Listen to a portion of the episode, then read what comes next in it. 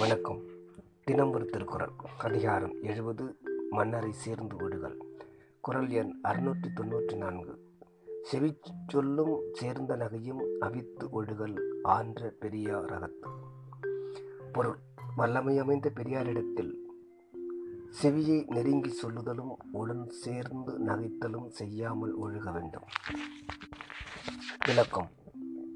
பலர் நடுவில் ரகசியம் பேசினால் சந்தேகத்துக்கு இடமுண்டாகும்.